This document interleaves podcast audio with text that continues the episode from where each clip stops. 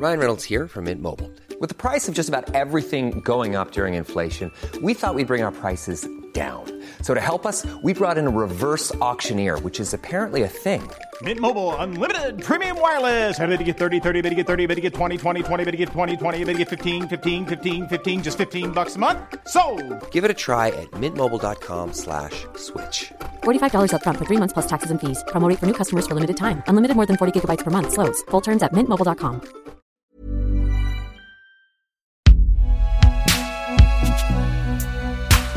Prochain arrêt Binge Audio.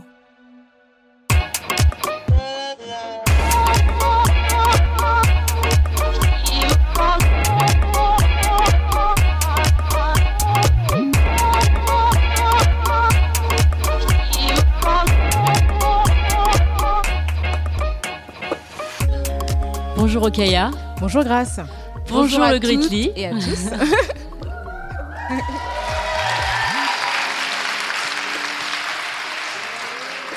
Bienvenue dans cet épisode enregistré en public de Kif Taras, le podcast qui saute à pieds joints dans les questions raciales. Comme vous le savez, si vous nous écoutez, euh, dans Kif Taras, on parle de noirs, d'arabes, de roms, euh, de blancs, de personnes asiatiques, de personnes musulmanes et juives. Et aujourd'hui, euh, c'est la première fois que Kif Taras est convié en Suisse. On est très très heureuse d'être ici avec vous à Genève. Et nous sommes ici, évidemment, comme vous le savez, pour explorer un contexte culturel qui n'est pas celui dans lequel nous exprimons euh, habituellement. Nous remercions, nous remercions pardon, le Grutli, ses co-directrices Barbara Giongo et Nathalie Sunio Hernandez, ainsi que Robin Hadet, d'avoir euh, permis à notre présence de se concréti- concrétiser. Alors, euh, depuis la France, quand on pense euh, à la Suisse, on pense à un pays euh, fédéral, à un pays multiculturel et multilingue. On pense évidemment au siège de nombreuses institutions et ONG euh, internationales, mais on pense rarement à un passé lié à la colonisation ou à l'esclavage. Pourtant, la Suisse est loin de l'image de neutralité et de ce mythe de l'exceptionnalité euh, qu'on lui prête et auquel on lui associe. Elle aussi, la Suisse, charrie son lot de racisme et d'exclusion. Même si bien des formes de racisme existent ici, aujourd'hui c'est au- autour du racisme anti-noir en Suisse romande que nous allons échanger. Et pour en parler, nous allons euh, échanger avec euh, trois invités qui vont nous faire part de leur euh, expérience et de leur expertise.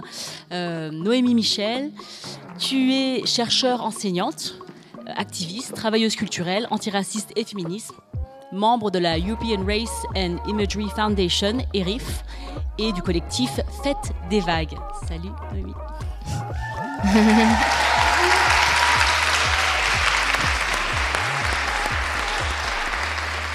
Nous avons aussi l'honneur d'être avec Safi Martinlier. Euh, tu es comédienne, diplômée de l'école de théâtre Serge Martin à Genève. Tu as fondé ta compagnie Orange Sauvage et créé ton premier solo Oasis. Et en 2020, tu as créé ton deuxième spectacle Je brûle de Joséphine. Salut Safi. Bonjour.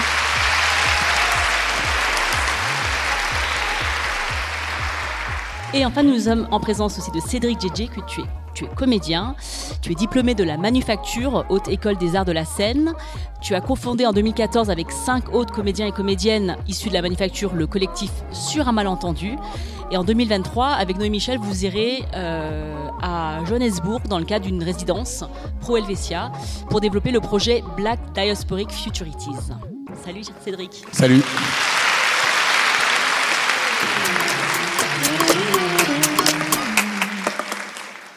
Alors nos épisodes commencent toujours par un petit rituel. On demande euh, à nos invités s'ils ou elles se situent sur le plan racial. Par exemple, euh, Grace est perçue euh, comme une femme asiatique et moi comme une femme noire.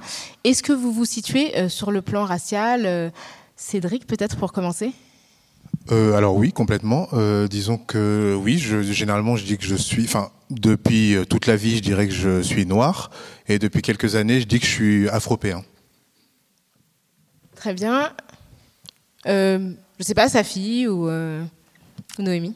Euh, moi également, bah, depuis avant je disais que j'étais métisse et depuis quelques années je dis que je suis afro-descendante et euh, suissesse et burkinabé. Et toi, Noémie? Euh, oui, euh, moi je dis que je suis une femme noire, euh, enfant de, de parents immigrés en Suisse une mère hongroise, un père haïtien. Et je tiens à dire, vu qu'on est en audio, c'est un podcast, que je suis perçue comme une femme noire light skin, donc à la peau claire. Et est-ce qu'il y a un moment dans votre parcours où ces, termes vous sont apparus? C'est-à-dire que vous avez été confronté à, cette, à la race de manière très, très radicale? Un jour où vous avez réalisé que vous aviez l'identité que vous portez aujourd'hui, ou on vous a imposé quelque chose dans l'enfance ou plus tard disons qu'il y a eu euh, plusieurs, vraiment plus, plusieurs moments en fait. En tout cas, le, enfin pour le fait d'être noir, disons qu'il y a eu plusieurs moments. En, euh, je dirais à peu près toutes les fois où je vais au supermarché et que je suis euh, suivi par des vigiles. Enfin, c'est, en fait, c'est un truc assez quotidien en vrai. donc il y a peu de chances de l'oublier plutôt. Et, le fait d'être afropéen, par contre, c'est venu de, de différentes lectures et euh, aussi bien Léonard Amiano que Johnny Pitts ou autres, parce que depuis euh, une quinzaine d'années, il y a quand même un gros mouvement pour repenser les questions euh, même de vocabulaire en fait de comment on s'appelle. Donc je dirais ouais depuis en lisant Léonard Amiano ou Johnny Pitts ou alors René Régnier Tolodge. Et, et toi, Noémie, est-ce que tu as eu un moment déclencheur dans ta vie? Bah, moi, je voudrais parler de, du déclencheur négatif et, du déclencheur, enfin, et aussi du déclencheur positif. C'est-à-dire que le déclencheur euh, négatif, c'est-à-dire au moment où j'ai compris que être euh, une euh, petite fille enfin moi je dis marquée par la différence raciale en fait euh, euh, différente racialement. Euh, c'est que moi je voulais beaucoup faire du ballet quand j'étais petite parce que je voulais juste porter un tutu. Enfin c'était euh, voilà. Et euh, du coup j'ai supplié ma mère de m'inscrire au ballet et j'étais je suis allée au ballet ici on n'est pas loin en fait du conservatoire. Et c'est vrai que dès le départ la la, la professeure de ballet m'a bien fait comprendre que euh, corporellement, euh, ça allait pas en fait. J'étais, euh, elle me disait de rentrer les fesses, mais enfin, j'étais une personne cambrée. donc là, je me rappelle qu'à un moment, ça, enfin, maintenant j'ai les mots pour dire que ça a été une des expériences en tant qu'enfant raciste qui m'a le, plus marqué parce qu'après j'ai arrêté le, ballet, j'ai fait du euh, modern jazz, mieux. Et euh, ça, c'est pour dire euh, la réalisation négative, mais moi, je tiens quand même à dire que j'assume aussi le terme femme noire, parce que pour moi, le qualificatif noir, ça, ça résonne avec une tradition de résistance planétaire. Et moi, j'ai été exposée à cette tradition de pensée, ces, cultures au pluriel de résistance euh, grâce à mes, parents, euh, grâce à, euh, ben, mes parents qui sont là en fait, notamment par des livres, par le fait qu'on mange la soupe de l'indépendance haïtienne.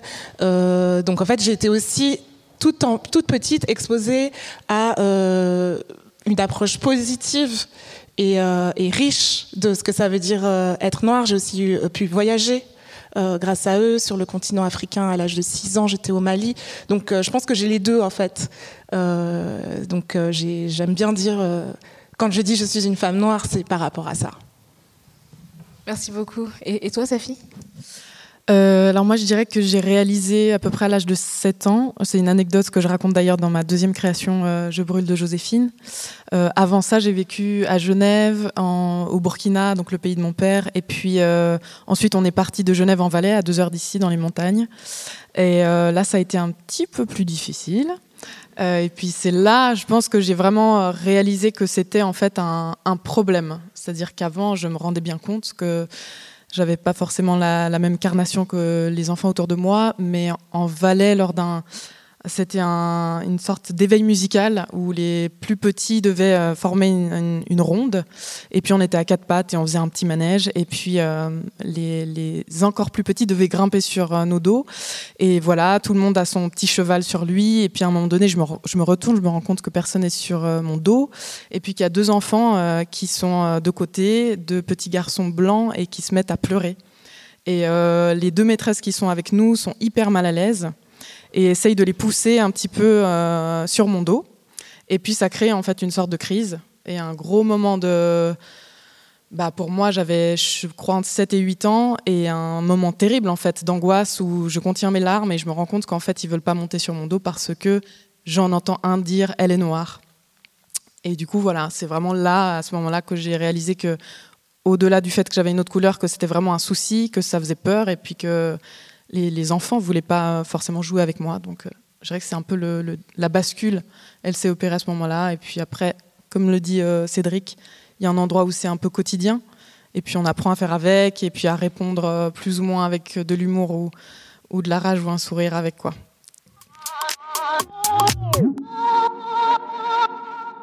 Merci beaucoup. Alors on va, on va venir sur les, raisons qui nous amènent ici, entre autres. Hein. c'est une question que je vous adresse à, tous les trois.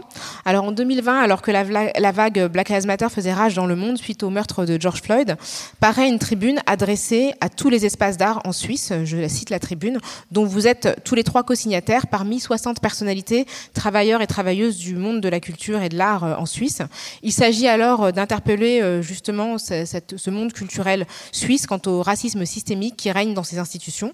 Dans ce texte, vous exhortez, je cite, euh, ce monde à se confronter de manière sérieuse aux angles morts, structures prenant racine dans la suprématie blanche, qui ont pour conséquence le racisme anti-noir.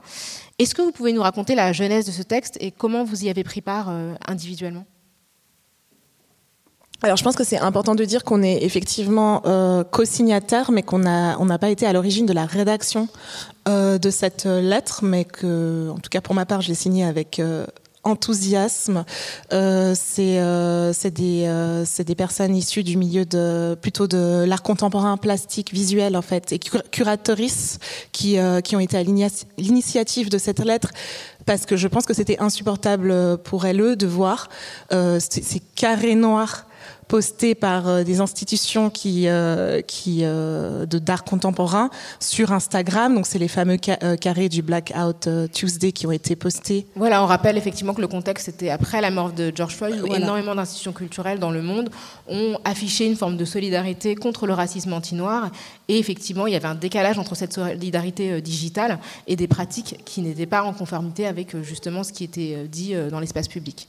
Et c'est suite à ça qu'elles se sont saisies de, ce décalage pour euh, rendre responsables euh, ces institutions culturelles. Donc il y a 76 institutions qui ont euh, posté des, des, carrés et la lettre a été envoyée à ces 76 institutions en disant ben qu'est-ce que vous ok merci pour votre solidarité et donc, on va euh, essayer de creuser un peu. Qu'est-ce que vous faites de manière plus euh, quotidienne et pas forcément euh, symbolique pour l'extérieur, mais dans vos pratiques? Et dans cette lettre, il y a une série de questions extrêmement bien structurées qui posent des questions précises sur la gouvernance, le staff des institutions culturelles, mais aussi est-ce que vous payez les personnes... Enfin, est-ce qu'il y a des personnes noires, en fait, avec qui vous collaborez? Enfin, la question de la représentativité.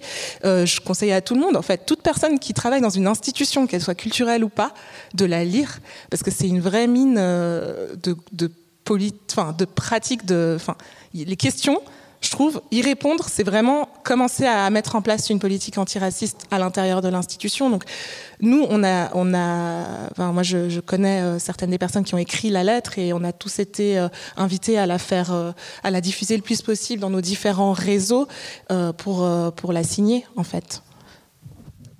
Et vous, vous, deux, Cédric, est-ce que comment vous vous êtes retrouvés avec votre nom signataire de, ce texte? Alors moi, c'est via Noémie qui, m'a fait part de la lettre. Et donc c'est comme ça que je me suis retrouvé à la lire. Enfin, j'ai eu la mise en contexte par Noémie. Je l'ai lu de mon côté.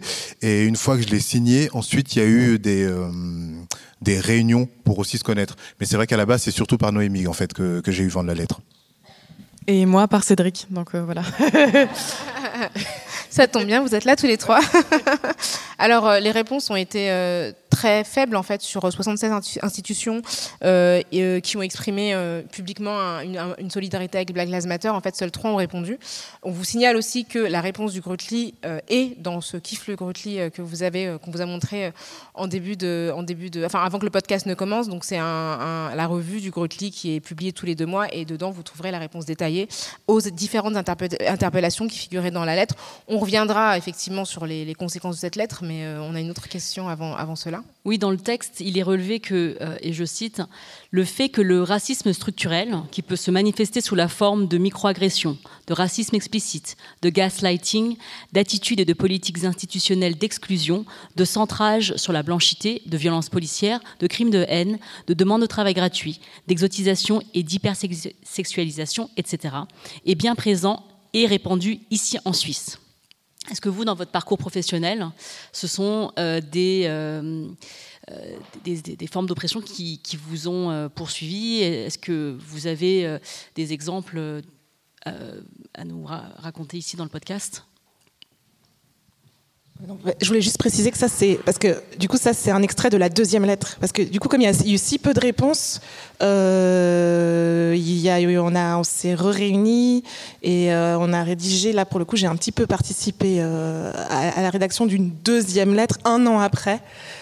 pour re-responsabiliser les institutions, mais il n'y a pas non plus beaucoup de réponses. Donc je voulais juste préciser ça. Euh, bah, pour répondre à, ta question, Grâce, euh, évidemment, oui, que je me sens concernée par tout ça. Maintenant, ça fait, je sais pas, quelques mois ou quelques années que j'ai décidé de plus forcément raconter ces anecdotes. Euh, parce que je me rends compte que bah, on tourne en boucle et puis je me pose la question aussi de qu'est-ce que ça apporte de systématiquement rabâcher et de m'enfermer en fait dans ces cases-là et ces étiquettes qu'on me qu'on veut bien me coller. Euh, ce n'est pas que ça, mais ça arrive régulièrement encore trop. Et voilà, là aujourd'hui, je le dis que je, c'est vrai que je suis une fatigue en fait de raconter euh, euh, tous ces rôles qu'on m'a trop proposés, qui enferment. Et j'ai envie aussi d'éclater en fait ce plafond de verre en proposant aussi d'autres choses et en parlant de qu'est-ce qu'on peut faire maintenant et davantage de se tourner vers vers les possibilités et voilà l'ouverture et la richesse et qu'est-ce que nous on peut proposer en tant qu'artistes afrodescendants ici pour aller de l'avant? Toi, Cédric, tu as la, même position par rapport au fait de raconter des anecdotes par rapport à, enfin, relatives à ta carrière? Euh, Oui, oui, oui, j'ai la même position. Alors c'est peut-être pour ça qu'on travaille souvent ensemble d'ailleurs, mais euh, mais oui, non, non, j'ai la même position aussi parce que euh, je suis toujours confronté à devoir prouver les choses et être face à des gens qui n'ont pas la légitimité pour prouver, parce que même si je leur prouve ça, concrètement, ils n'en font rien. En fait, où ils disent ah oui ou ah ouais, mais bon, et tu t'engages dans des espèces de, discours avec des gens qui n'ont absolument ni les compétences, ni les moyens, ni les connaissances. Donc euh, maintenant, effectivement, je ne laisse même pas la légitimité d'entrer dans ça, en fait. Bah, c'est vrai que c'est toujours la, difficulté, c'est que en fait, pour euh, prouver euh, le racisme, il faut toujours produire euh, des images spectaculaires ou en tout cas des récits qui frappent les imaginaires collectifs, mais ça se fait toujours au détriment des personnes concernées. Donc c'est finalement les personnes, pour croire le racisme, ont besoin de voir notre nos traumas et en même temps, bah, pour nous, c'est un traumatisme qu'on vit en plus. Et je comprends votre position. C'est vrai que c'est difficile parce qu'en même temps, pour des personnes qui sont concernées, il y a aussi quelque chose de rassurant de voir que quelqu'un d'autre a vécu la même chose. Donc c'est vrai quand on entend, on dit ah oui mais Enfin, même si on n'est pas comédien, on se dit, moi, je l'ai vécu aussi. Et ça sert aussi des personnes qui sont pas là dans, une espèce de, complicité un petit peu malsaine, mais qui ont juste, voilà, c'est ça, de voyeurisme, mais qui ont juste besoin de se sentir appartenir à une communauté euh, d'expérience, quoi. Si je peux rebondir, pardon. Bah, je dirais que moi, mes, mes réponses, maintenant, elles se trouvent aussi dans les créations que je que je fais ou auquel je choisis de participer parce que c'est voilà c'est le, choix que j'ai fait c'est de devenir comédienne et, et, maintenant un peu plus créatrice. Je sais pas si c'est le bon terme mais enfin voilà c'est euh, j'inviterais plutôt les, gens en tout cas en ce qui me concerne ou même Cédric dans ta prochaine création sur laquelle je travaille. C'est vraiment il y a des réponses et il y a hum, une sorte de, de témoignage personnel et qui va peut-être résonner chez les autres euh, qu'on décide en fait cette énergie on décide de la mettre aussi au service de l'art euh, pardon. Et puis il y a aussi le, le, fait que cette lettre, enfin un des impacts de cette lettre, c'est aussi d'avoir créé ce genre d'espace-là, en fait, où dans lequel on peut partager ces euh, ces, euh, ces micro-agressions, ces traumatismes-là, en étant dans avec des gens qui vont écouter, des gens qui vont le comprendre. Et je crois qu'en fait, du coup, c'est aussi la puissance pour moi de cette lettre, c'est qu'elle a créé en même temps un espace pour pouvoir partager à l'intérieur et un espace pour pouvoir euh, mettre des limites et rendre plus puissant à l'extérieur. Ouais, en fait, moi, vos, réponses, ça me faisait penser à un, dans mes, recherches, je travaille beaucoup sur les clashs entre les différents antiracismes, c'est-à-dire l'antiracisme très institutionnel, euh, mené, mené, par le haut, et puis aussi comment l'antiracisme est thématisé euh, dans les institutions, dans les médias, et euh, les pratiques antiracistes ou de libération noire plutôt dans, dans, les mouvements sociaux. Et je crois que cette question de... Pour moi, l'antiracisme, c'est aussi une question de résistance énergétique. Et il faut réfléchir vraiment stratégiquement à où est-ce qu'on oriente notre énergie, euh, envers qui, et, du coup, là, je pense que vu le peu de réponses qu'il y a eu euh, après deux lettres euh, signées par 60 personnes au début et 100 personnes la deuxième fois, ça dit quelque chose sur la capacité d'écoute du grand public par rapport à ces questions. Donc, je pense qu'il y a un effort à faire sur décoloniser les oreilles en fait du grand public en, Suisse, notamment dans le milieu de la culture. Et là, pour le coup, le travail, c'est surtout aux personnes euh, qui ne sont pas euh, noires ou qui ne sont pas euh, marquées par la différence raciale, euh, de le faire en justement allant écouter euh, des propositions, des partages d'expériences dont les termes sont maîtrisés par euh, ceux qui veulent les partager. Donc en allant voir des créations au théâtre, en lisant des articles scientifiques publiés depuis 15 ans. Enfin voilà, c'est pas qu'on on s'exprime pas là-dessus. Et moi dans mes travaux, je parle de mon expérience, mais c'est maîtrisé. il y a une distance en fait. Donc c'est ça que j'appelle la résistance énergétique. En fait, vous ne répondez pas à une commande de vous exprimer euh, pour euh, satisfaire euh, un besoin imminent d'un média ou de quelqu'un qui a besoin d'entendre précisément à ce moment-là votre expression sur cette, question. alors, en tant qu'artiste, c'est pas évident de s'exprimer puisqu'en fait vous, vous avez choisi de vous exprimer à travers votre art, mais nécessairement vous avez avec ce texte, pris la décision de prendre une parole beaucoup plus politique. Et euh, ma question, c'est de savoir si, ce texte et sa publication a une incidence euh, sur euh, vos carrières, parce que dans le deuxième texte, vous indiquez justement que certaines personnes ont subi des pressions parmi les signataires. Et est-ce que, d'une certaine manière, ça n'ajoute pas à votre identité publique une étiquette dont il est difficile de se défaire et qui invisibilise le travail que vous produisez, au-delà du militantisme, si on peut parler de militantisme? Alors je dirais, euh, enfin au niveau de l'impact sur ma carrière, je pense qu'il a été euh, soit très faible, soit nul. Pour, une simple question, mais du coup ça va reparler du contexte, c'est que en fait, euh, il se trouve qu'en Suisse, dans le milieu culturel, et c'est aussi une des questions qui est posée, c'est que c'est un milieu qui est très blanc, donc il y a peu de comédiens noirs. Donc en fait, j'aurais pu la signer tous les jours de la vie, la lettre, étant donné qu'il y a que 4, 5, on est 9 comédiens noirs, à un moment ou à un autre, on va devoir repasser par moi, en fait, parce que les huit autres ne seront pas disponibles. Donc, euh, enfin, en fait, c'est bête, hein, mais euh, concrètement, c'est aussi ça que ça veut dire, en fait. Donc, non, l'impact sur ma carrière, il a été assez faible pour cette raison-là. Bah oui, ils ont besoin de toi. mais pour donner une petite idée, j'ai fait une recherche quand même hier soir, euh, enfin pour les gens qui sont présents aujourd'hui et les auditeurs. On est, euh, en tout cas, dans notre euh, domaine, euh, le, théâtre et le cinéma. on est à peu près 800 répertoriés sur le, site professionnel de, comédiens en Suisse romande. Il y a à peu près 800 comédiens et les comédiens, comédiennes non blanches, on est 19 répertoriés en tout cas. Donc c'est pour donner vraiment une, une, idée très concrète en fait de ce que ça représente par rapport à, ce que tu dis, Cédric. Et moi, en ce qui concerne le, retour de bâton, euh, il a été assez violent quand même, euh, parce que j'ai reçu le coup de téléphone d'un journaliste à l'époque suite à la première euh, lettre. Et ça a été très, très désagréable et, et violent. Et du coup, ben, j'ai écrit un texte comme ça. J'avais besoin de de poser sur le papier un peu mon sentiment. Je l'ai posté sur les réseaux. À l'époque, il a pas mal tourné et euh, bah, je, l'ai là si vous voulez que je lise un extrait parce que. Oui, on aimerait bien entendre euh, l'extrait de ce texte. Un petit morceau, peut-être ce sera plus concret que, d'essayer de me rappeler euh, de ces sensations sur le moment. Hier, après avoir reçu un appel téléphonique d'un journaliste voulant soi-disant discuter de la question raciale, j'étais en colère. Je suis en colère. Je me suis retrouvée prise au piège d'une discussion lamentable où l'on me faisait le procès de dénoncer sans douceur ni velours le racisme structurel suisse. Je dis sans les jolis gants de velours parce qu'ici, lorsqu'on dénonce quelque chose, on sait bien qu'il faut l'enrober de sucre, crème fouettée, ricola et grand sourire. Ça passe encore mieux si l'on chuchote sous la table et qu'on s'excuse directement ensuite d'ailleurs. Sous prétexte que l'on n'est pas aux États-Unis d'Amérique et que l'on n'a pas la même histoire coloniale que de l'autre côté de l'Atlantique, on ne pourrait pas se permettre de parler de racisme violent, institutionnel, policier ou structurel. Mais sachez que ce n'est pas parce que l'histoire atroce des US se perpétue que l'on devrait invisibiliser celle qui se déroule ici, sous nos yeux. Un peu d'humilité en ce moment serait sacrément bienvenu, pour l'amour du ciel. Prendre un temps pour réaliser que sur le sujet, peut-être que cette fois-ci, on ne sait pas, car on ne vit pas toutes ces inégalités au quotidien se questionner sur sa façon de fonctionner, réagir, penser vis-à-vis des personnes non blanches autour de soi et dans le monde, respirer un bon coup, regarder un peu plus loin que ses orteils, écouter un podcast, lire un article, visionner un documentaire, écouter les principaux concernés et puis laisser infuser. Eh bien, tout ça, tiens, ça nous ferait du bien. Parce que le chemin est long, qu'on va devoir battre du pavé et éduquer nos enfants à continuer ce combat, mais que si de l'autre côté, il y avait ce petit bonhomme de chemin qui pouvait être entamé, ce serait pas de trop, moi je dis.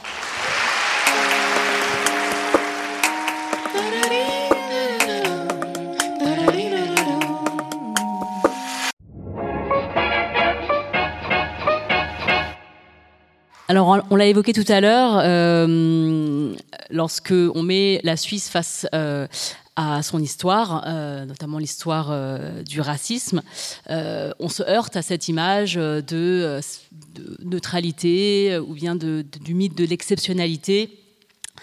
alors que voilà, il y a des, des, études qui démontrent la participation de personnes, de, de personnes suisses euh, à l'entreprise coloniale, des partations esclavagistes. Euh, c'est toujours un peu suspect quand un pays euh, est connu pour son chocolat et n'a pas de plantation sur place. Ne pas avoir de colonie. bon. euh, Ces bijoux à base de pierres précieuses. Donc, euh, qu'est-ce que, peut-être Noémie, euh, dans ton travail, tu peux nous expliquer euh, comment est-ce que la, Suisse fait face à ce passé? La Suisse fait face à ce passé. Euh, bah, Peut-être, euh, enfin, je trouve intéressant déjà euh, que, que grâce tu as rappelé. Bah, je pense que c'est toujours important de le redire et le rappeler parce que ça, ça, ça semble quand même être euh, difficile encore pour les gens de, dans la conscience collective d'accepter, de reconnaître qu'il y a une histoire coloniale de et par euh, la Suisse. Euh, donc les Suisses qui ont participé à l'esclavage, la traite, la, colonisation euh, via différentes Différentes entreprises. Hein. Mais je pense que ce qui est intéressant, enfin moi dans mes travaux, je me suis beaucoup intéressée à l'impact de l'imaginaire et euh, à comment une définition de soi d'une nation, il y a plusieurs moments, mais on va dire qu'au moment où euh, les voisins sont des grandes puissances impériales euh, et la Suisse qui est un jeune État en plus avec quatre langues, plusieurs, enfin deux religions. Enfin à l'époque le catholicisme et le protestantisme c'était pas, c'était pas très amis. Donc il y a, un ensemble de, défis un peu en termes de gestion de la différence à l'intérieur qui se posent. Il se trouve que euh, s'aligner en tant que nation blanche et européenne, ça tombe bien parce que ça permet de créer du liant national. Et du coup, la Suisse, enfin, on va dire que l'imaginaire va être très marqué au début, entre milieu du 19e siècle et jusqu'à la Deuxième Guerre mondiale, de cette idée de on est aligné sur les nations européennes. C'est bien le colonialisme, c'est bien ce qu'elles font. Et ensuite, euh, à partir du moment où le colonialisme, le racisme va être dénoncé, là, euh, l'État, en gros, l'État suisse va se dire ah ben, on peut se rebrander, enfin, on peut se re, faire une forger une image de marque de notre pays. Déjà qu'on a la tradition humanitaire, euh, ce qui est suisse, mais bon, moi je rappelle toujours que Henri Dunant, euh, fondateur de la Croix-Rouge, c'était aussi le fondateur de la Société coloniale de Sétif, donc il y a sa statue pas loin d'ici, euh, il y a la rue Henri Dunant peut-être vous êtes passé par cette rue pour arriver ici. Donc je pense que c'est important de dire que voilà, il y a de toute façon cette ambivalence euh, dès le départ.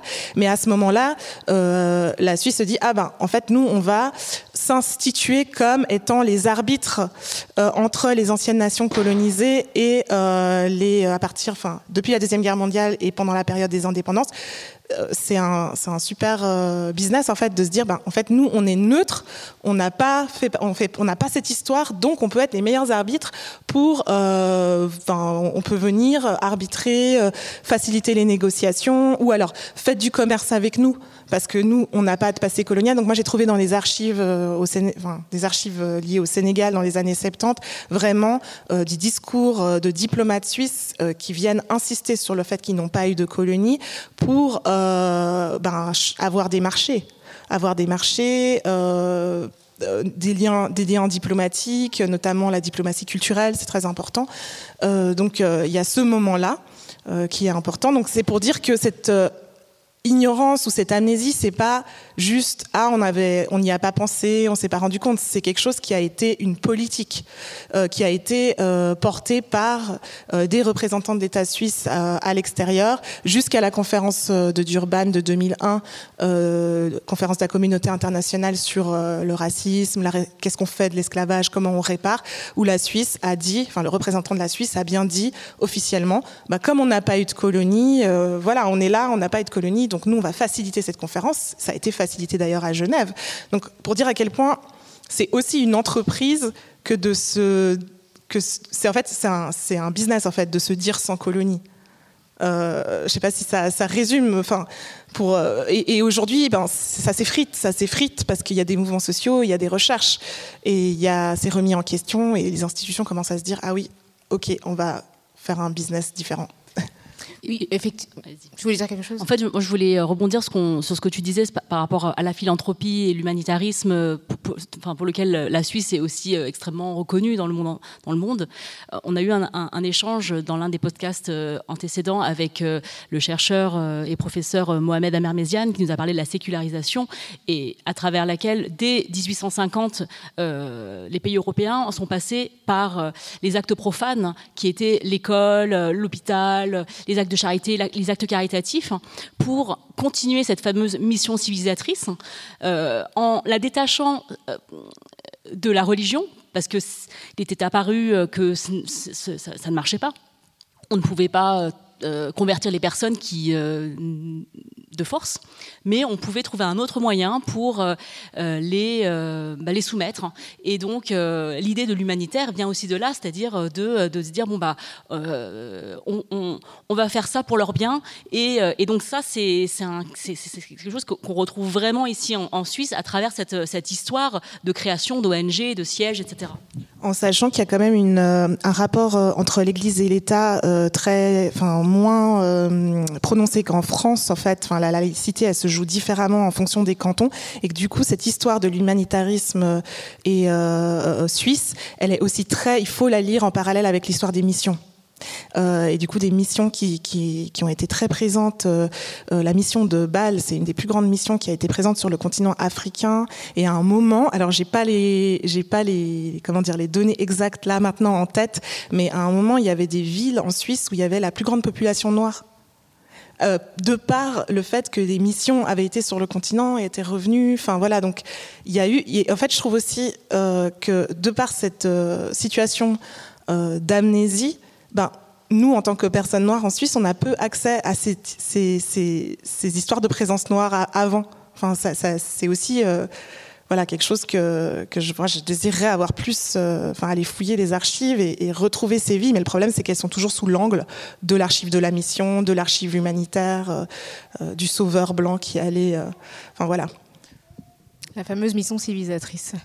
Euh, effectivement, tu le dis, hein, la, Suisse a réussi à faire un bon marketing d'elle-même en se présentant comme un pays neutre qui est hors euh, de la temporalité euh, coloniale et esclavagiste, alors que les entreprises avaient matériellement intérêt à participer à ces entreprises. Mais comme tu le dis, il y a maintenant les observateurs intérieurs et extérieurs qui forcent, qui contraignent le pays à se regarder tel qu'il est.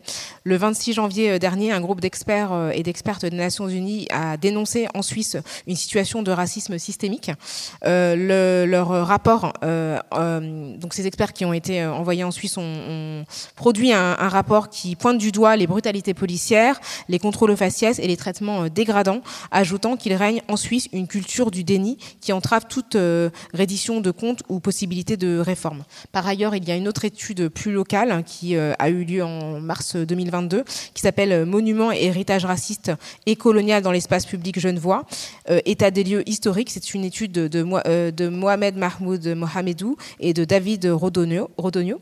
Donc on voit qu'il y a quand même tout simplement un état des lieux qui est en train d'être produit avec euh, des éléments objectifs qui permettent de comprendre qu'à la fois il y a des pratiques de racisme dans les institutions euh, euh, comme la police, mais aussi qu'il y a des résidus de la colonialité à travers les monuments, à travers le choix des noms d'attribution de rue.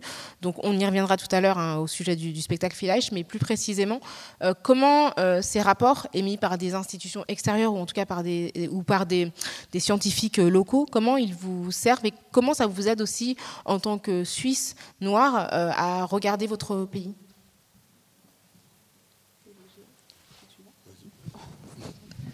Bah, en fait, c'est juste pour remettre en contexte que ces rapports, ils ont déjà existé aussi avant et que c'est pour la première fois que peut-être il y a une écoute un peu plus favorable. C'est-à-dire qu'en 2007, euh, à l'époque, c'était Doudou Diane qui était rapporteur spécial euh, euh, à l'ONU des formes de discrimination et de racisme. Il, y avait eu un groupe qui était venu aussi constater la même chose. Peut-être le terme racisme systémique, étant donné que le terme lui-même vient d'être adopté à l'ONU. C'était pas un concept avant à l'ONU, donc maintenant qu'il a été adopté à l'ONU, il peut être utilisé par les différents groupes et être appliqué aux différents contextes nationaux et observé. Mais du coup, euh, il y a déjà eu des rapports par le passé. Euh, il y a déjà euh, des, études historiques extrêmement systématisées et objectives, qu'on appellerait objectives, où c'est difficile de remettre en question des faits historiques, historiographiques, qui en fait sont là. Donc on a comme une bibliothèque sur la colonialité de la Suisse, et c'est que aujourd'hui que euh, peut-être euh, des oreilles commencent un petit peu à s'ouvrir. Ceci étant dit, euh, il n'y a pas pour l'instant de moyens institutionnels pour vraiment écouter sur le long terme. Parce que moi qui travaille à l'université, il n'y a pas de chaire spécialisée sur ces questions. donc c'est un moment. en fait, c'est un peu comme le, le, titre de la pièce de théâtre Vielleicht, peut-être. on va voir. Mais pour, euh, plus précisément par rapport à, vous, euh, parce que ce que disaient les lettres aussi, c'est qu'il y avait effectivement euh, en Suisse des personnes noires qui étaient des personnes immigrées ou des personnes qui avaient un statut d'expatriés pour des raisons de, travail dans des institutions, mais qu'il y a surtout aussi des personnes qui sont noires et qui sont nationales de la Suisse. Et pour moi, ça faisait, le fait que vous ayez besoin de le rappeler, ça fait écho justement à ce climat de déni généralisé qui est pointé, pointé du doigt par, par les experts et les expertes des Nations Unies. Comment vous y avez été confronté ou comment vous l'avez observé dans les pratiques euh, euh, qui sont propres euh, au monde de l'art et de la culture, Safi et Cédric? Je crois que je vais plutôt d'abord te. Bon, non, bon, je bah alors, il faut savoir que moi, je suis français, hein, si jamais je. Mais, mais, mais, mais, mais, je vis ici depuis 13 ans. Donc, j'ai quand même eu le temps de voir l'évolution. alors, je dirais que, que par rapport à ça, enfin, ce que je peux te dire, c'est que, par exemple, je sais que moi, depuis 2020, il y a eu, enfin non plutôt en 2020, hein, il y a eu vraiment une, espèce d'explosion des propositions de travail. Mais euh, et vraiment de façon exponentielle. Ça n'était jamais arrivé. Sur la même année, on m'a proposé 12 projets. Alors la plupart du temps, c'est plutôt deux ou trois. Et euh, donc voilà, donc on m'a proposé 12 projets et comme il y avait une espèce de prise de conscience du fait que effectivement il y avait quand même peu de comédiens noirs dans les distributions. Et mais ce qui est drôle, c'est que ça sentait quand même la la précipitation, souvent. En fait, c'est que c'était une demande qui, était à côté, ou alors qui essayait de ne pas dire que je cherchais un comédien noir et le mail faisait 30 pages alors qu'il aurait suffi de dire je cherche un comédien noir et c'était réglé. Enfin, non, mais vraiment, en fait, c'est toujours marrant dans les demandes parce que moi, je suis vraiment assez sensible à comment on s'adresse à moi et pourquoi. En fait, donc euh, ça, beaucoup par rapport aux demandes depuis, euh, ouais, depuis 2020, ça a quand même beaucoup changé. Le type de rôle qu'on propose aussi a beaucoup changé. Et aussi parce que euh, je pense que euh, le, travail des, militants et des militantes sur le terrain fait aussi euh, son, travail de décoloniser les, les imaginaires. Enfin, on essaye, hein, parce qu'en témoignent les polémiques actuelles, c'est pas forcément encore gagné, mais voilà. Mais donc, donc je dirais qu'en fait, il y a quand même une ouverture de ça, et même les sujets ont changé dans le, je dirais, dans le, dans le milieu culturel en fait. Enfin, je veux dire quelque chose comme, euh, enfin, les, les, sujets et les personnes, parce que ça fait 2, 3, 4 ans que je vois quand même de plus en plus de personnes suisses, d'acteurs, d'actrices et tout, ou sur les plateaux en fait, ce qui était vraiment pas forcément le cas en fait. Donc je dirais qu'à ce niveau-là, pour moi, ça a changé. Et, et pour toi, Safi? Euh, oui, en fait, moi, c'est marrant parce que c'est arrivé en même temps que par hasard, j'ai choisi ce thème de la figure de Joséphine Baker euh, en écho avec euh, la mienne en tant que femme, femme racisée, actrice en Suisse. Et du coup, la mort de George Floyd, si je dis pas de bêtises, est arrivée peut-être un mois ou deux mois après, que, après les premières représentations. C'est à peu près ça. Et donc, du coup, j'étais. soudainement, il y avait un petit côté un peu gênant parce que j'étais méga trendy, quoi. C'était Joséphine Baker, va voir la noire sur scène. Euh, bon, ça, c'était un peu bizarre quand même. Euh, donc, il y a un endroit où c'était. Euh, ça faisait du bien en fait d'être reconnu dans son travail, d'avoir la presse qui, s'intéresse à, à, ce qu'on fait, et un autre endroit où tu te dis, il y a un endroit où ça grimace et tu dis fais attention, et euh, depuis, je remarque quand même qu'il y a cette petite tendance d'avoir euh, dans les festivals ou dans les programmations la pièce euh, afrodescendante, et puis il faut que ce soit quand même assez trash. Il faut que tu te dises ce que tu as dans les tripes, et puis que ça dérange. Et puis ça aussi, parfois, ça me met mal à l'aise, en fait, parce qu'on n'a pas toujours envie de le dire de cette manière. En fait, parfois, tout à coup, on vient nous poser une question comme si on représentait tous les Noirs du monde entier. Et puis ça aussi, c'est un peu étrange en fait. On a envie de dire non, non, mais déjà l'Afrique c'est un continent. Enfin bon, bref. Et puis euh, là, moi en l'occurrence, enfin, euh, ce truc-là que je remarque quand même. Donc c'est cool parce qu'il y a un peu plus de lumière sur le sujet et sur nous. Et donc il faut savoir se saisir de ces opportunités et en même temps euh, se dire fais attention. Parce qu'on ne sait pas déjà dans deux ou trois ans où on sera. Est-ce que la, la traîne sera passée quoi? À l'écoute de vos euh, réflexions, moi j'ai vraiment le sentiment euh, d'être euh, face à un miroir en fait de ce que le mécanisme raciste produit. et pourtant, quand vous dites par exemple que la Suisse est dans une forme de déni et que les, Suisses regardent la France et les États-Unis, et nous c'est exactement le même sentiment qu'on a, c'est-à-dire qu'on est, on a les, yeux tournés vers, on, sait mieux ce qui se passe outre atlantique que, que chez nous et, chez nos voisins, hein, alors, qu'on partage des lois, des, euh, enfin, des choses beaucoup plus, euh, beaucoup plus proches. Comment on, comment va faire pour, euh, comment est-ce que ça, ça enfin, comment est-ce que le déni, vous, vous le, comment on combat ça? C'est-à-dire que par votre création, c'est ce que vous dites aussi, mais comment est-ce que, enfin, ce sentiment-là qui est très très présent en fait dans, les rapports, dans, dans les relations individuelles, hein, de, des, réactions des personnes à votre travail, de la réception d'une, même l'indifférence en fait, parce que quand il n'y a pas de réponse à une lettre euh, écrite euh, dans les médias qui, circule, euh, ce déni-là, il est, il est difficile à, à supporter. Si je peux me permettre d'ajouter quelque chose avant, avant que vous répondiez, c'est vrai que moi j'ai l'habitude de venir en Suisse pour parler du racisme en France et ça se passe très bien. Les gens sont très attentifs, me disent ah bon, mais c'est terrible ce que vous vivez en France, avec un sous-entendu qui donne l'impression que tout va très bien ici. Et c'est la même chose hein, quand je vais en Belgique en fait, dans un, autre pays voisin euh, francophone, on m'écoute avec beaucoup d'attention, mais ça me rappelle aussi la manière dont nous en France on va accueillir très très bien les Afro-Américains comme s'ils nous racontaient des réalités totalement euh, exotiques.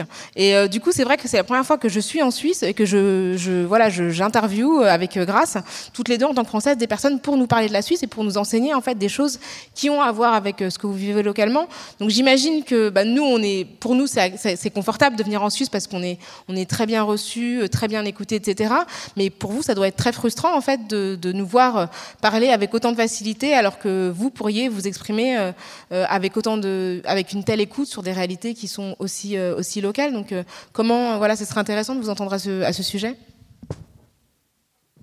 bah, alors déjà, enfin oui, il y a une question de, pédagogie, mais en fait, je pense que la question des noms, par exemple, qui a l'air anodine, est très importante parce que euh, ne serait-ce qu'on parle de, euh, enfin moi je dis l'assassinat de George Floyd en fait parce que c'est pas, enfin la mort c'est trop abstrait pour moi en fait parce qu'il a été assassiné en vrai.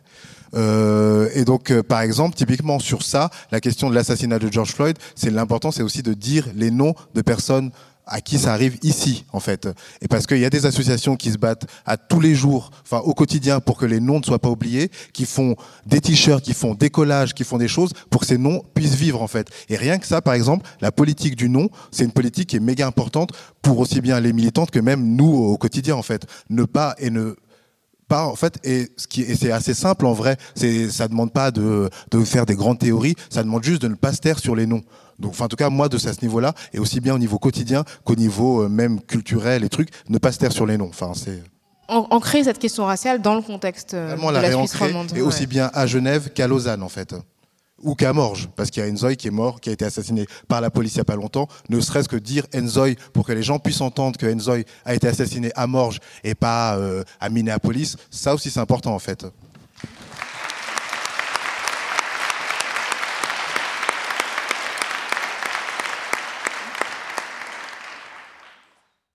Safi euh, alors, je réfléchis parce que c'est une très bonne question que je me pose régulièrement. Euh, je passe par plein d'états différents, d'autant plus que la moitié de ma famille est blanche et que, et que à travers euh, ma famille, je sens qu'il y a aussi du malaise. et que je peux en parler un petit peu, mais là, il commence à être fatigué que je choisisse que des projets qui parlent de la question raciale. Donc, au dernier repas de famille, il y a une de mes tantes qui m'a dit J'espère que ça parle pas de racisme. Hein. Et du coup, j'étais là avec la fourchette dans la bouche, genre ok, ça devient gênant même dans la famille. Enfin, c'est très complexe en fait, parce qu'il y a vraiment un endroit où tu sais, enfin pour ma part, euh, je me dis euh, c'est un combat, mais à quel niveau euh, Si je prends la parole dans la presse et puis que j'ose pas la prendre au sein de ma propre famille, c'est quand même hyper bizarre. Donc ça commence où Récemment, je suis devenue maman, mais c'est aussi ça. Quel, quel, quel combat je vais choisir de mener? Comment je vais défendre mon enfant ou pas? Enfin. Euh, voilà, c'est compliqué, donc c'est pour dire que ça m'anime beaucoup. Euh, et puis dans les choix aussi que je fais maintenant, j'ai pas envie d'être uniquement euh, la femme considérée comme noire euh, sur scène qui va militer pour cette cause-là uniquement en Suisse romande. donc c'est aussi de faire des choix par rapport à mon job. Et puis une des choses que je peux dire, c'est que et qui est très concrète, c'est que récemment j'ai accepté un, mandat où on m'a demandé de mettre en, scène une petite forme théâtrale avec des jeunes personnes migrantes euh, qui ont voilà, eu des parcours super euh, difficiles pour arriver ici en Suisse et qui au quotidien euh, font face à vraiment énormément de, racisme et qui doivent se, battre. Et en fait, face à eux, moi, je me sens hyper privilégiée. mais bref, on m'a engagé vraiment pour mettre la lumière un peu sur eux et c'est récemment aussi dans des actions comme ça où je me suis dit, ok, bon, ben voilà, là c'est concret, tu, tu, les mets sur scène, tu leur donnes la parole, et en fait c'est donner la place, donner la parole, mettre la lumière, et c'est pas juste sur soi, mais c'est vraiment comment on arrive à faire rayonner aussi euh, les gens autour de soi qui vivent ça.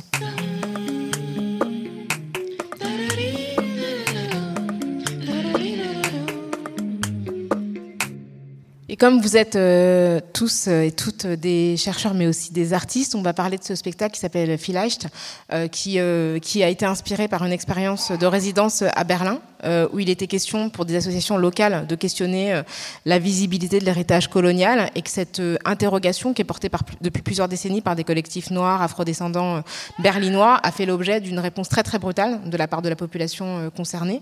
Donc, est-ce que vous pourriez nous raconter la genèse de ce spectacle, et puis comment vous avez collaboré ensemble pour y prendre part en tant que comédien, que qu'autrice, euh, metteur en scène, etc. Bon, alors là, je vais commencer, disons. Enfin, après, vous me complétez. Euh, disons qu'en fait, c'est parti d'une résidence que j'ai faite à Berlin, euh, parce que Berlin, c'est une ville que. Enfin, à la base, je voulais juste aller à Berlin. Enfin, voilà, il n'y avait pas de. Il se trouve que je suis tombé sur euh, ce quartier-là et sur ce, ce combat-là des, des, associations qui militent quand même depuis les années 80 pour qu'on change trois noms de rue. Voilà. Ça a l'air dérisoire, mais quand même. Donc depuis les années 80 pour trois noms de rue. Et donc, euh, j'ai fait une résidence de, six mois euh, et j'ai interviewé des, euh, militants beaucoup et quelques militantes euh, africaines et afrodescendantes en, leur posant la question de je sais pas qu'est-ce qu'elles rêvent pour le futur pourquoi elles se battent pourquoi parce qu'en fait l'important c'était aussi de d'essayer de comprendre parce qu'il y a vraiment plein de choses que je ne comprenais pas parce que ça a l'air méga simple mais en fait dans, aussi bien chez les militants et les militantes que quand on leur parle enfin, c'est assez spécial en fait, en vrai, parce qu'on se rend compte que moi, je me disais, j'avais vraiment le même cliché que tout le monde sur les militants, fâchés, toujours énervés et tout. Et en fait, je me suis dit, mais concrètement, ils sont beaucoup plus calmes que moi. Et puis, deuxièmement, en fait, euh, Deuxièmement, c'est aussi beaucoup de rêves en fait dont il parle et beaucoup de théories, ce qui, euh, ce qui était quelque chose et de joie en fait que moi je n'associais pas forcément au militantisme en fait. Et donc en fait, euh, donc voilà et bah en fait et donc pendant six mois, j'ai essayé de comprendre pourquoi est-ce qu'on peut dédier sa vie ou en tout cas des bouts de sa vie à vouloir changer des noms de rue et qu'est-ce que ça veut dire de choisir de proposer ce nom-là plutôt que ce nom-là et que ça a l'air anodin pour moi. Et vraiment, même moi, des fois, je faisais bon, bah, enfin celui-là ou celui-là, euh, limite. Et en fait, tu dis que non, juste celui-là, tu le relis à plein d'autres choses. Je donne un exemple euh, très concret, c'est que par exemple, il y a des militants et des militantes qui disaient qu'il fallait absolument en choisir Myriam Makeba parce qu'elle était liée au fait qu'elle avait résisté contre plein de formes de colonialisme, mais elle n'était pas forcément liée au colonialisme allemand en fait. Alors qu'il y a d'autres militants qui disent non, il faut des noms qui sont en lien avec le colonialisme allemand pour dire que ne jamais oublier que les Allemands ont eu des colonies. Donc je faisais un peu waouh, ok, juste avec juste en choisissant ce nom-là ou ce nom-là, ça nous amène là en fait. Et c'est comment eux ils relient tout ça à ça. Et voilà. Et ensuite, bah j'ai proposé, j'ai invité un peu toutes les personnes que je pouvais à venir me voir à Berlin parce que c'est une ville que j'adore aussi en fait euh, voilà et, euh, et ensuite euh, ça c'était entre 2018 et 2019 et après bah, on a décidé d'en faire un spectacle j'ai proposé à Safi qui est une super comédienne dont j'admire le travail et qui est aussi ma meilleure amie donc voilà je me suis dit que en fait, vu que le, spectacle était aussi lié à, ce qui se passait dans ma vie, je pouvais pas prendre quelqu'un qui avait rien à voir. J'ai pris Noémie, qui est euh, qui est euh, scientifique, dramaturge, et qui aussi m'accompagne en fait. Donc voilà, enfin vraiment. Après, euh, j'ai pris ah, que des gens. On commence à comprendre en fait les liens. Voilà. en fait, Nous, on nous dit rien en fait. mais non. Mais, mais, mais en Donc, fait, la deuxième partie de Kiftara, c'est gossip. Voilà, exactement. Non, mais en fait, c'est surtout, c'est au-delà de ça, c'est pour, c'est pour, c'est juste pour dire que ce phénomène-là des changements de nom de rue, il faut vraiment le lier à quelque chose de personnel, pour pas qu'il reste juste théorique ou autre. C'est que c'est vraiment quelque chose, c'est vraiment en lien avec le fait que c'est quand même compliqué de pouvoir en tant qu'Afropéen de être dans les rues en fait, et que c'est plein d'empêchements à être euh, et à pouvoir circuler librement dans les rues. Donc voilà. Et ensuite, bah, j'ai demandé à Diane qui est là, qui est juste là en fait, et qui euh, qui, qui, qui fera regard extérieur. Alors à Lionel qui est là-bas et qui euh, et, l'idée là-dedans, c'était d'avoir beaucoup à Claudia aussi, qui est là-bas et qui fait le graphisme. Karami qui est là aussi pour la musique. Et je leur ai demandé de venir collaborer par rapport à, ça et se poser la question bah, qu'est-ce que euh, comment est-ce qu'on construit quelque chose autour des noms de rue il y a Ludovic Chazot qui est là. Et l'idée pour moi c'est que je voulais beaucoup d'afrodescendantes dans l'équipe parce que et notamment beaucoup de personnes qui ont signé la lettre parce que cette lettre, en fait, c'est aussi ça qu'elle a permis, c'est de, de, de, de, savoir qu'on n'était pas tout seul, qu'on n'était pas juste 19, mais qu'on était 19 euh, à être comédien, 20 à être créatrice sonore, enfin voilà, en fait, euh, qu'on habitait l'espace aussi. Euh, et donc voilà, donc là, je dirais, je, je vais pas aller plus loin parce qu'il y a quand même les autres. Alors toi, euh, Noémie, une fois qu'on t'a fait cette proposition d'écrire, comment tu t'es emparée du sujet et comment tu l'as mise en forme? Déjà, c'est important de dire qu'au début, euh, Cédric, il m'a invité en tant que consultante scientifique. Donc, euh, euh, euh à l'époque, je suis allée là-bas tout, au tout début de sa, résidence parce que, enfin, moi, aussi, j'aime beaucoup Berlin. J'y ai vécu à plusieurs reprises. Je suis très connectée en tant qu'activiste. Je suis assez connectée aux, activistes berlinoises. Et donc, j'y suis allée pour d'abord la mise en place des interviews, enfin, pour l'aider à, à juste qu'est-ce que ça veut dire faire des interviews avec des militants, militantes. Et puis, je sais pas ce qui s'est passé. Euh, petit à petit, comme dans, nos dialogues, dans nos échanges, un jour, il me dit oui, en fait, là, euh, tu seras aussi la dramaturge si ça te dit. J'étais là, mais je ne sais pas ce que c'est. Alors, j'adore le théâtre en tant que je suis une fervente consommatrice euh, de théâtre, théâtre contemporain, euh, mais euh, je n'avais aucune idée de qu'est-ce que ça veut dire exactement. Je n'ai toujours pas une idée précise. et, plus récemment, on a fait plusieurs résidences en fait de création et plus récemment aussi il m'a proposé de, participer à l'écriture.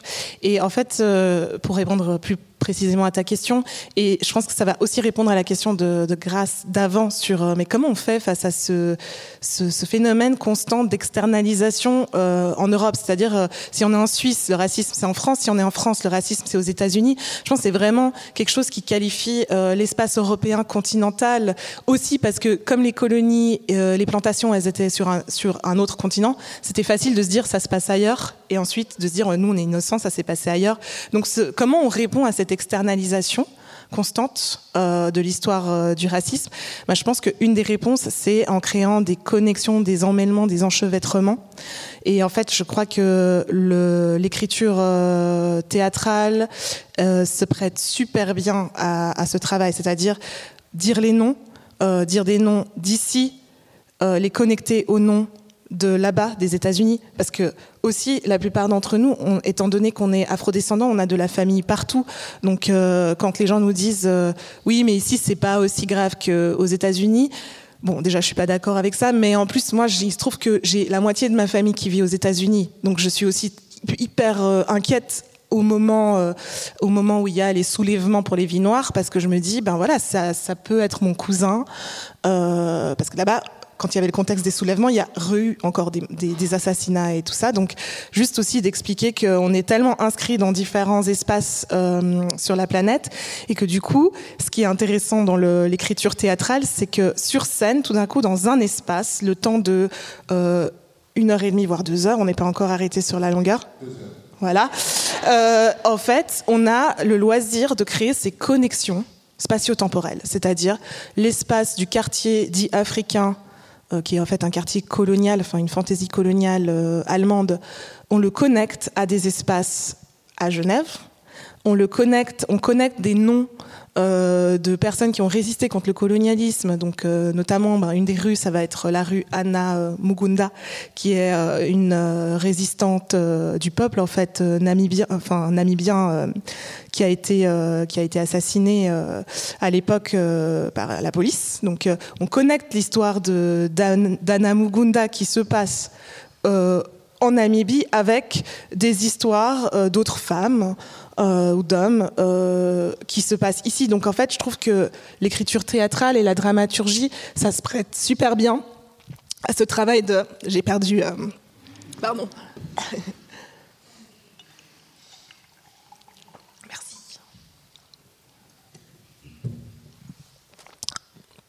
Ça se prête super bien à ce... ça revient pas. Du coup, c'est le temps. Time is, time is up. Mais ça se, ça se prête super bien à ces connexions, en fait et, plus des fois que par l'écrit, parce que c'est très difficile. L'écrit nous demande toujours d'être euh, l'écrit scientifique ou euh, les essais nous demandent souvent d'être un peu plus linéaire, euh, argumentatif. Et en fait, je trouve que par rapport à la théorie critique noire qui moi m'anime, l'écriture avec des récits enfin l'écriture pour le théâtre, ça, ça, permet, voilà, ça donne beaucoup de, ça permet vraiment de déployer ce travail de, connexion et d'emmêlement des espaces-temps de manière sensible et, puissante. Donc euh, je me réjouis en fait. Après, je ne sais pas ce que ça va donner. Et toi, Safi, comment tu vas tu vas t'emparer de, ce rôle, sachant que voilà, c'est un, projet qui arrive après euh, des engagements communs euh, sur la base d'une histoire qui a été expérimentée par par Cédric. Comment comment tu vas t'investir dans ce projet? Eh bien, j'ai pas trop de soucis, dans le sens où j'ai entièrement confiance en Cédric et en l'équipe qui nous entoure, et puis parce que je suis, euh, je, le suis de loin sur ce projet depuis euh, sa jeunesse, donc j'étais aussi à Berlin, et puis euh, il y a un endroit où on, avance, on chemine ensemble quelque part. Et surtout, je dois dire que ouais, je suis hyper enthousiaste à l'idée de, parler de ce sujet que j'ai trouvé moi-même hyper intéressant quand il m'a parlé de, en fait, des fantômes de la colonisation, où j'avais jamais réalisé que, évidemment, on parle de colonie à l'époque, c'est vraiment toujours jadis euh, d'antan. Et en fait, c'est comment est-ce que nous, au quotidien, en tant que personnes non blanches, on peut ressentir ce poids-là euh, en faisant simplement le, le, chemin euh, en tram et à pied qu'on fait tous les jours pour aller au boulot. Mais en fait, dans quelle mesure les monuments, les rues, les noms de rues peuvent nous impacter petit à petit et du coup créer une sorte de colonisation intime en fait de, nous-mêmes. Et ça, j'avais jamais pensé à ça en fait. Et du coup, je trouvais ça hyper intéressant. Euh, ça, c'est une chose. Et puis la deuxième chose qui m'a surprise aussi, et je me suis dit, oula, toi, tu as encore du boulot. Enfin, je veux dire, même nous, on travaille sur nous euh, jour après jour. Quand, tu m'as dit, comment est-ce que tu imagines le quartier africain à Berlin? Ça, c'était avant que je, j'y aille pour la première fois. Et donc, moi, tout de suite, méga stéréotype, quoi. J'étais là, je vais manger du mafé, on va aller danser le kuduro, machin, des trucs comme ça. Ça est hyper coloré, il euh, y a des pagnes partout. Euh. et puis, en fait, j'arrive et pas du tout. Le choc absolu. Et je, on marche, on marche et tout. Puis, au bout d'un moment, je dis, mais c'est où le quartier africain? Il me fait, en fait, c'est là. Et on est en train de, marcher dans ce quartier depuis 20-30 minutes. Et pour moi, c'était tout gris, hyper triste, euh, que des immeubles qui se ressemblaient, enfin personne dans les rues, et vraiment littéralement trois noirs, quoi. Et donc, euh, ça m'a fait un choc aussi, et je me suis dit, tiens, il y a aussi du travail à faire même sur toi, de comment tu projettes ce quartier africain, et puis voilà, je trouve que cette, cet éventail de, sujets, de thèmes de la colonisation dans l'espace public est vraiment passionnante. Quoi. Ben, on a hâte de voir. On a hâte vielleicht. Et aussi, euh, on a hâte de l'enchevêtrement. Euh, je pense que ce sera, euh, ça sera quelque chose qui va me rester de cette conversation qu'on a eue aujourd'hui. C'est la fin de ce numéro de Kif Taras. Et je vous remercie, nous vous remercions toutes les trois d'être là avec nous. enchevêtrement suisse, romande, français, berlinois et et, et, bientôt ici sur les planches du Grutli. Donc euh, merci euh, à vous de vous être euh, prêté à l'exercice de Kiftaras consacré aujourd'hui au racisme anti-noir en Suisse romande. Merci Noémie Michel, merci Safi Martinguet, merci Cédric Djedje. N'hésitez pas à nous faire part de vos opinions si vous êtes extrêmement contre. vous pouvez aussi vous exprimer. et, euh, et, vous pouvez nous écrire à kiftaras at binge.audio ou nous contacter sur les réseaux sociaux avec le at kiftaras ou le hashtag kiftaras.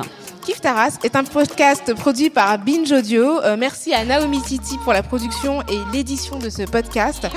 On remercie le Grutli pour son accueil. Euh, le Grutli euh, où vous pourrez découvrir euh, Filage, ce spectacle dont on a amorcé la présentation. On remercie le public.